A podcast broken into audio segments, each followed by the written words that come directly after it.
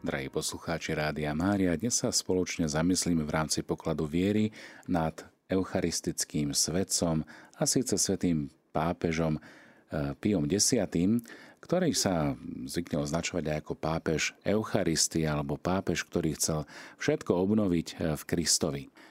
Prvé sveté príjmanie je veľmi dôležitou udalosťou v živote každého veriaceho človeka, No a práve už spomenutý pápež Pius X znížil vek detí, ktoré môžu pristúpiť k Eucharistii z 12 až 14 rokov na 7 rokov života. Tak vzniká aj otázka, či vnímajú dnes deti a najmä ich rodičia podstatu tejto udalosti, alebo sa prvé sveté príjmania zmenili na súťaž o najkrajší prednes, básni, o najkrajšie darčeky, či oblečenie, ktoré majú deti počas tejto vynimočnej udalosti na sebe oblečené. Svetý pápež Pius X, ktorý je označovaný aj za pápeža Eucharistie, je posledným pápežom, ktorý bol svetorečený z obdobia začiatku 20. storočia. Vieme, že 20. storočie má výnimočné osobnosti a svätý Jan Pavol II, keď sa zamýšľa nad, prí, nad príkladom života tohto svetca, tak hovorí, že e, pontifikát svätého pápeža Pia X. zanechal nezmazateľnú stopu v dejinách církvy a preto je skutočným pokladom. Církev, e, ktorá má takýchto pastierov, ktorí sú naozaj svetí a svetého života, tak vidíme, že aj Pius X sa snažil e, reformovať církev, alebo poznačenie touto veľkou snahou a úsilím o reformu, ktoré vyvolalo už aj jeho moto, ktoré mal ako pápež. Instaurare omnia in Christo, čo v preklade znamená všetko obnoviť v Kristovi.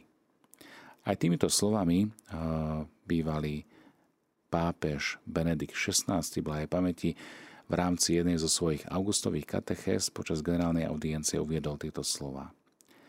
Od začiatku sa venoval Pius X. reorganizácie rímskej kúrie a potom nechal zreformovať aj kódex kanonického práva, ktorý neskôr promulgoval jeho nástupca Benedikt XV.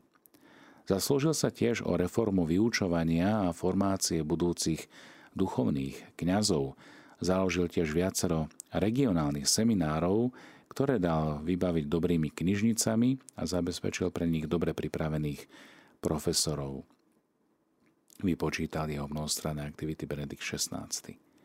Medzi rozhodnutia s najširším a môžeme povedať aj takým najviditeľnejším dopadom však patrilo zavedenie nového katechizmu katolíckej cirkvi a postavenie Eucharistie do centra duchovného života, kedy vydal encykliku Quam Singularis 8. augusta 1910, v ktorej svätý pápež Pius X odporúčal nielen dennú účasť na svetom príjmaní, ale ktorou zaviedol aj zníženie veku prvopríjmajúcich detí na úroveň, kedy sú schopné používať rozum a odlíšiť obyčajný chlieb od chleba eucharistického. Základná otázka teraz znie, či dieťa vo veku 7 rokov života dokáže pochopiť podstatu tejto nádhernej sviatosti. Takmer všetci diskutujúci sa zhodli, že nízky vek detí nie je prekážkou. Je to aj v súčasnosti tak. Tým deťom to neublíži, práve naopak. E, toto vedomie ich naplní požehnaním. Nechajte maličkých prichádzať ku mne, napísala tiež aj nedávno naša poslucháčka Lucia. Moja neter je veľmi racionálna a trápilo ma, že toto tajomstvo nevie pochopiť. Keď som sa jej po svetom, príta, pí, keď som sa jej po svetom príjmaní opýtala, aké mala pocity, tak povedala, že bola naplnená šťastím – až sa jej slzy tlačili do očí. To znamená, že vo chvíli svetého príjmania zachytila určitý Boží dotyk, jeho prítomnosť. Na podobný pohľad prezentoval aj kardinál Antonio Canizares Lovera, prefekt kongregácie pre Boží kult a disciplínu sviatosti, keď hovorí, všetci, špeciálne deti, potrebujú eucharistický chlieb, ktorý zostupuje z neba, pretože aj naša duša sa potrebuje živiť, sítiť týmto chlebom, Kristom. Nestačia naše vymoženosti, technika, veda, akokoľvek sú dôležité. Uviedol vo svojom článku, ktorý vyšiel v denníku L'Osservatore Romano presne v deň e, z tého výročia vydania encykliky Quam Singulari. Podľa kardinála Antonia Canizaresa sú práve deti vystavené mnohorakým ťažkostiam a častokrát sú oni obeťami krízy v rodine, v spoločnosti. Citujem. Takomto prostredí je pre nich ešte potrebnejšie stretnutie, zjednotenie a priateľstvo s Ježišom, jeho prítomnosť a posila. Oni sú vďaka nej ich nepoškvrnenej a otvorenej duši tými, ktorí sú bez pochybnosti lepšie disponovaní pre toto mimoriadne stretnutie. V čase, keď deti dozrievajú ešte skôr ako v minulosti, sú podľa neho úvahy o zvyšovaní veku prvopríjmajúcich detí bezpredmetné a treba skôr uvažovať o možnosti posúvať hranicu nadol. Podľa viacerých e, poslucháčov alebo aj diskutérov nie je pri prvom svetom príjmaní problém v deťoch, ale skôr je problém v rodičoch detí. Je tragikomické sledovať rodičov počas slávnosti, ktorí nevedia, kedy majú stáť, kedy si majú pokaknúť, nevedia toho veľa o liturgii, ktorej sa zúčastňujú. Rodičia by ju tiež nejakým spôsobom mali preukázať svoju pripravenosť a svoju disponovanosť na to, že ich dieťa ide prijať Sviatosť Eucharistie. Podobnú skúsenosť má aj istý kňaz, ktorý napísal, tesne pred slávnosťou prvého svetov príjmania sa objaví matka, ktorá sa stiažuje, že jej syn nečíta na omši prozby. A ona veľmi chce, aby ukázal, aký má krásny prednes textu. A potom kritizuje výzdobu v kostole, alebo kritizuje uh, aktivity animátorov, katechétov. No a táto žena sa pritom za celý rok v kostole ani raz neukázala a nejakým spôsobom nebola nápomocná ani pri spoločnom pripravovaní slávnosti prvého svetého príjmania, ani pri učení vlastného dieťaťa o pravdách viery. Možno sa pousmejete. Peter, ktorý momentálne pôsobí ako kaplán, však poukazuje na zaujímavý paradox, kedy sú práve deti strojcami duchovnej obnovy pre celú rodinu. Hovorí, Mnohé deti sa nadchnú a s radosťou prichádzajú na sveté omše aj na náboženstvo. Svojou horlivosťou pritiahnu aj rodičov, ktorí si popri nich oprášia v úvodzovkách pravdy viery a po rokoch úprimne pristúpia aj k sviatosti zmierenia a Eucharistie. Keď sa rodičia k príprave svojich detí postavia ako k vlastnej duchovnej obnove a keď sa osilujú o spoluprácu aj s kňazmi a katechétmi, vtedy sa z tretieho ročníka môže sať rok, požehnania a mimoriadných milostí pre celú rodinu. Drahí poslucháči, pastoračná prax nám potvrdzuje, že príprava na prijatie Eucharistie by nemala byť zameraná len na deti, ale mala by byť zameraná aj na ich rodiny. Aj preto bol na Slovensku vyvinutý pastoračno-katechetický projekt pre prvopríjmajúce deti a ich rodičov, ktorý už v roku 2010 predstavil riaditeľ vtedajší diecezného katechetického úradu v Nitre a ktorý podrobne je rozpracovaný aj v publikácii Katechizácia rodičov prvopríjmajúcich detí. Tento projekt je postavený na takých šiestich stretnutiach, na ktoré prichádzajú deti spolu so svojimi rodičmi. Kňaz sa venuje rodičom a animátori sa venujú deťom. Po prvom stretnutí, napríklad v októbri, je v kostole na nedelnej svätej omši liturgické otvorenie prípravy na sväté príjmanie, predstavenie detí farskému spoločenstvu. Tieto deti tento rok začínajú prípravu na prvé sveté príjmanie a na prijatie sviatosti zmierenia. Potom nasledujú prísľuby detí, ale aj rodičov a celého farského spoločenstva v súvislosti s prípravou na prijatie Eucharistie. Zároveň dodáva, že kňaz by sa mal s rodičmi stretnúť aj po slávnosti prvého svetého príjmania, aby ich pozbudil v tejto novej etape duchovného života, ktoré sa dotýka nielen dieťaťa, ale celej rodiny. Vo viacerých farnostiach sa postupne zavádza aj prax, že deti neprichádzajú v deň D do kostola v slávnostnom oblečení, ale v bielej tunike. V tom, ktorá z týchto alternatív je vhodnejšia, sa aj v diskusiách rozchádzajú nielen naši poslucháči, ale aj oslovení kňazi. Zástancovia tzv. Alp argumentujú tým, že ani rodičia, ani deti sa nebudú sústreďovať na šaty, ale na to, čo je podstatné. To je Ježiš Kristus Eucharistii. Argumentuje sa tiež aj ekonomickou situáciou mnohých chudobných rodín, ktoré deti sa môžu cítiť zahambene pred ich kamarátmi z dobre situovaných rodín. Slávnostné šaty zasa umocňujú slávnostný rozmer udalosti, zhrňa dôvody za a proti a istý kaplán. K tejto možnosti inklinuje aj e, ďalší kniaz, že riadne oblečenie lepšie zvýrazní osobnosť mladého človeka dá mu najavo, že má svoju dôstojnosť, ktorá sa prejavuje aj v určitej slávnostnosti a jedinečnosti okamihu, e, kedy je slávnostne oblečený. Taktiež ho pripravuje aj na všetky budúce slávenia. Dieťa si tak uvedomuje, že je to niečo, čo je natoľko slávnostné, že sa treba aj ako keby inak vhodnejšie obliecť. Dôstojný pán, eh, ktorý momentálne absolvuje teologické štúdia v Ríme, sa naopak prikláňa k rovnakým tunikám. Je to pradávna angloamerická skúsenosť školských rovnošiat, ktorými sa predchádza tomu, že deti sú smutné a sklamané z toho, že ich rodičia si nemohli dovoliť kúpiť im také šaty ako rodičia ich spolužiakov. Skrze túto v úvodzovkách rovnosť sa potom rodičia aj deti môžu viac zamerať na samotnú slávnosť ako na veci okolo nej. Napriek tomu a napriek rôznosti pohľadov nepochybne existuje zhoda v tom, že ak dieťa a jeho rodičia pochopia pravý obsah a podstatu Eucharistie, ktoré je sám Ježiš Kristus, tak dáva všetkým bez rozdielu, ktorý sa dáva v dare Eucharistie, nebude zohrávať rolu, ako sme oblečení, ale s akým srdcom ho tento človek príjima. Či naozaj má čisté srdce a či ho doň dokáže prijať. Drahí poslucháči, no, za mikrofónom mám tu Danielku a bavili sme sa o prvom svetom príjmaní. Ako si pamätáš ty na svoje prvé sveté príjmanie?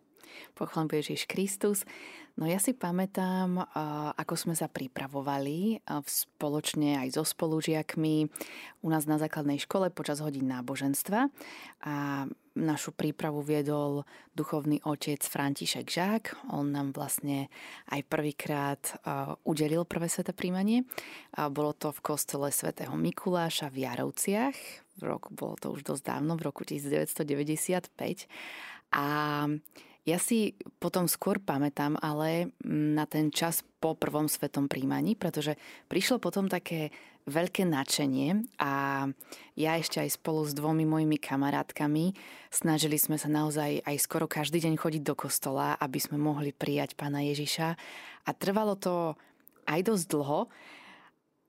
A myslím si, že nás to tak uh, duchovne veľmi naštartovalo by som povedala. A potom sme sa začali aj tak inak už angažovať vo farnosti. Čo bol to taký určitý zlom v tom eh, prežívaní života viery? Možno, ja viem, že to je tretiak eh, na základnej škole, že to má troška také inak, eh, ale teraz ten spätný pohľad, keď sa tak pozrieš, že, že ten čas pred prvým svetým príjmaním a po prvom svetom príjmaním, v čom bol taký akože iný? Áno, mohol to byť presne taký čas uh, takého naštartovania pre tú pre ten život s Ježišom. Aj keď musím povedať, že áno, keďže mala som vtedy 9 rokov, tak človek si to až tak veľmi neuvedomí a vlastne až potom postupom času som si tie niektoré veci až tak spätne uvedomovala a teraz to teda vnímam úplne inak ako vtedy, ale určite a možno aj tým, že nás vlastne aj rodičia, aj celá celé to farské spoločenstvo nejak viedlo k tomu, hej, že je to teda významný deň a tak sme to teda aj brali a myslím si, že aj práve preto to tak nejako aj poznačilo potom už tie ďalšie dni a ďalšie roky života, že teda bolo to iné ako predtým, keď sme ešte teda pána Ježiša prijať nemohli. A chodili sme iba na krížik. Hej, hej. Ja možno doplním taký ten svoj pohľad, ako ano. som to ja vnímal to prvé sveté príjmanie. A tým, že sme bývali tiež na dedine, tak tá príprava bola ešte v časoch komunizmu, čiže nemohli sme chodiť na náboženstvo, tak ako je to teraz úplne bežná vec, že v rámci vyučovacieho procesu bola hodina náboženstva, no tak my sme také niečo nezažili, ale zase malo to určitý takú dávku možno exkluzivity alebo vynimočnosti, aj adrenalinu do určitej miery, že sme sa stretávali v kostole, Malá skupinka, možno nás mohlo byť 15-20 detí, spolužiakov, spolužiačok, e, ktorí sme prichádzali do kostola. A priamo v kostole sa nám pán Farár venoval a vysvetoval nám. O Svetom písme, nám hovoril, potom hovoril v kostole, že kde čo je, tu je oltár, tu je bohostánok, odtiaľ to sa číta napríklad Sveté Evangelium, tam hore je orgán a všetko sme si to tak ako keby mohli chytiť, pýtať sa, čiže bolo to veľmi také spontánne. Čiže toto je taká prvá moja skúsenosť, ktorú mám ako spomienku na prípravu, na prvé sveté príjmanie. A tiež si pamätám, ako nám vysvetloval aj rozdiel medzi Eucharistiou a obyčajným chlebom. No tým, že som e, ešte neministroval, vtedy taká aj tá sakrestia bola pre nás takým zvláštnym miestom, kde sme videli všetky tie veci, ktoré sa používajú pri Svetej Omši. No a teraz pán Farár prišiel, no a pozrite sa, deti, teraz vám ukážem obyčajný chlebík, hostie, oplátky, ktoré sa používajú na Svetú Omšu. No a vytiahol z krabice hostie a ukázal, no, no takéto veľké používajú kňazi, aby ste lepšie videli tak e, tu vám ukazuje po premenení. A takéto malé hostie, a tu boli ešte také naozaj veľmi krehké, že, že sa mohli lámať a tak, tak nám vlastne dal ako keby okúsi, že aha, no, takto chutí e, tento obyčajný chlebík pred premenením.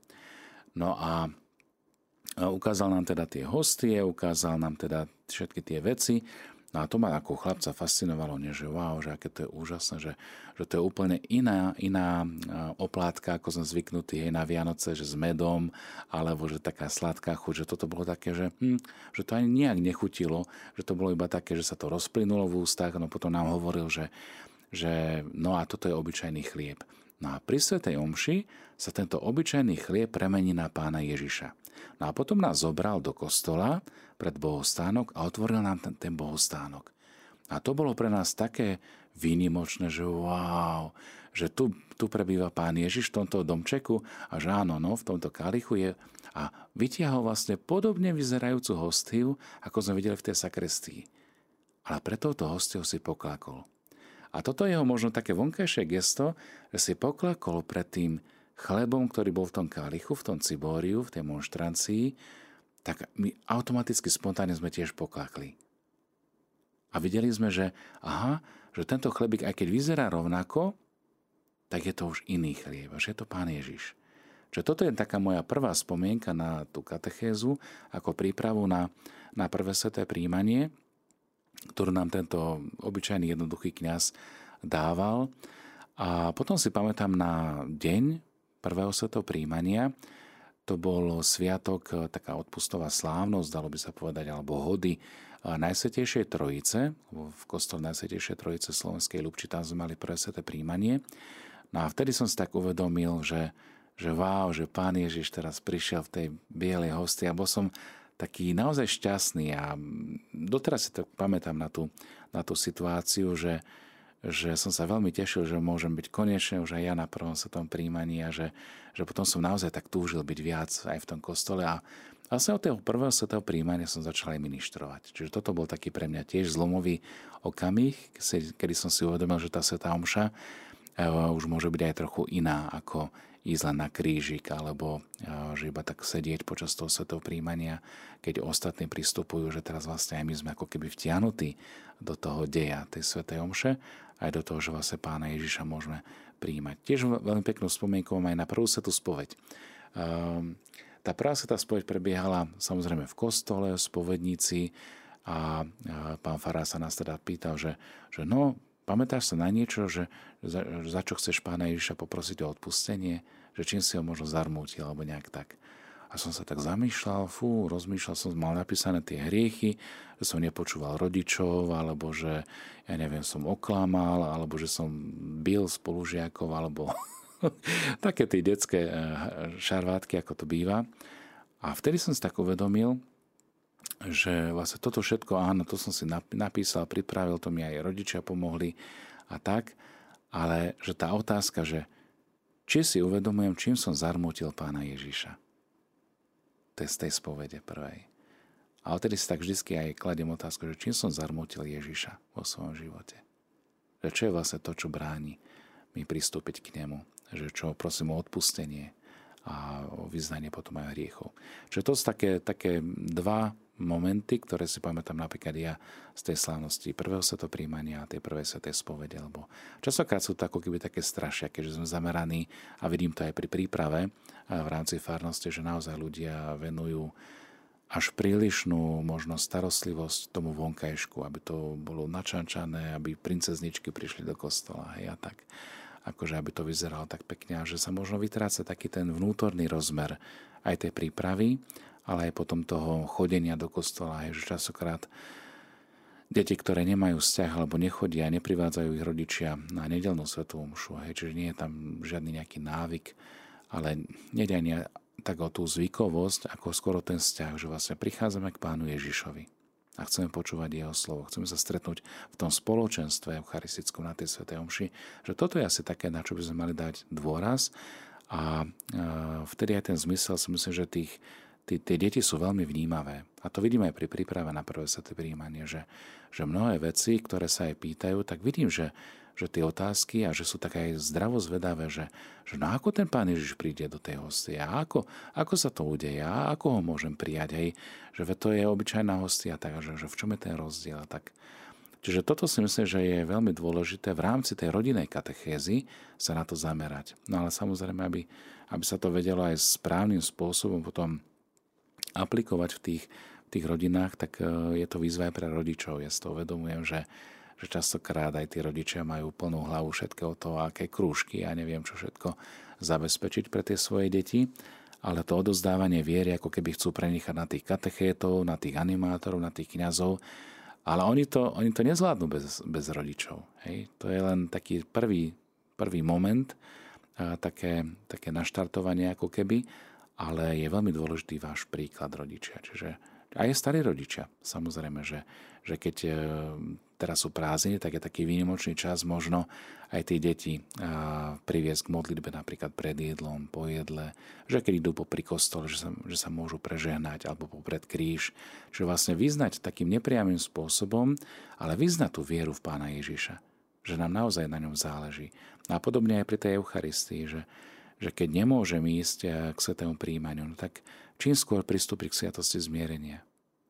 To, to je najväčší dôkaz Božej lásky, kedy nám odpúšťa hriechy a kedy nás zároveň pozýva k Eucharistii, k tomu sláveniu, k Svetej Omši. Takže toto som chcel tak nejak možno aj pripomenúť, aj cez takúto spomienku, ale možno aj pre našich poslucháčov, milí priatelia, bratia a sestry, aby sme tú najzácnejšiu skutočnosť, reálnu prítomnosť Ježiša, ktorú máme v dare Eucharistie, dokázali odozdať našim, našim deťom, našim mladým, tej generácii, ktorá potom ona bude odozdávať tú vieru ako živý vzťah. Takže na toto som chcel aj v rámci tohto pokladu viery poukázať. Takže... A to máš určite pravdu, Pater Bruno, pretože ono je to naozaj veľmi aj tak cítiť, keď tá rodina mm, naozaj dáva vieru na prvé miesto a je to aj vidno potom aj na živote jednotlivých členov. A ešte ja potom neskôr, už keď som bola na základnej škole, ale na druhom stupni aj na strednej škole, tak som sa zapájala vo farnosti ako taká animátorka počas detských svetých omší a tam som sa veľmi často zúčastňovala aj práve týchto príprav s deťmi na prvé sveté príjmanie, ktoré viedol pán Farár a musím povedať, že aj tam som sa ešte potom spätne veľa vecí akože tak nových zase naučila, takže aj toto bolo veľmi také obohacujúce. Aj teda keď to bola príprava na prvé sveté príjmanie, ale stále, stále sa v tom dalo niečo nájsť a obohatilo to aj mňa.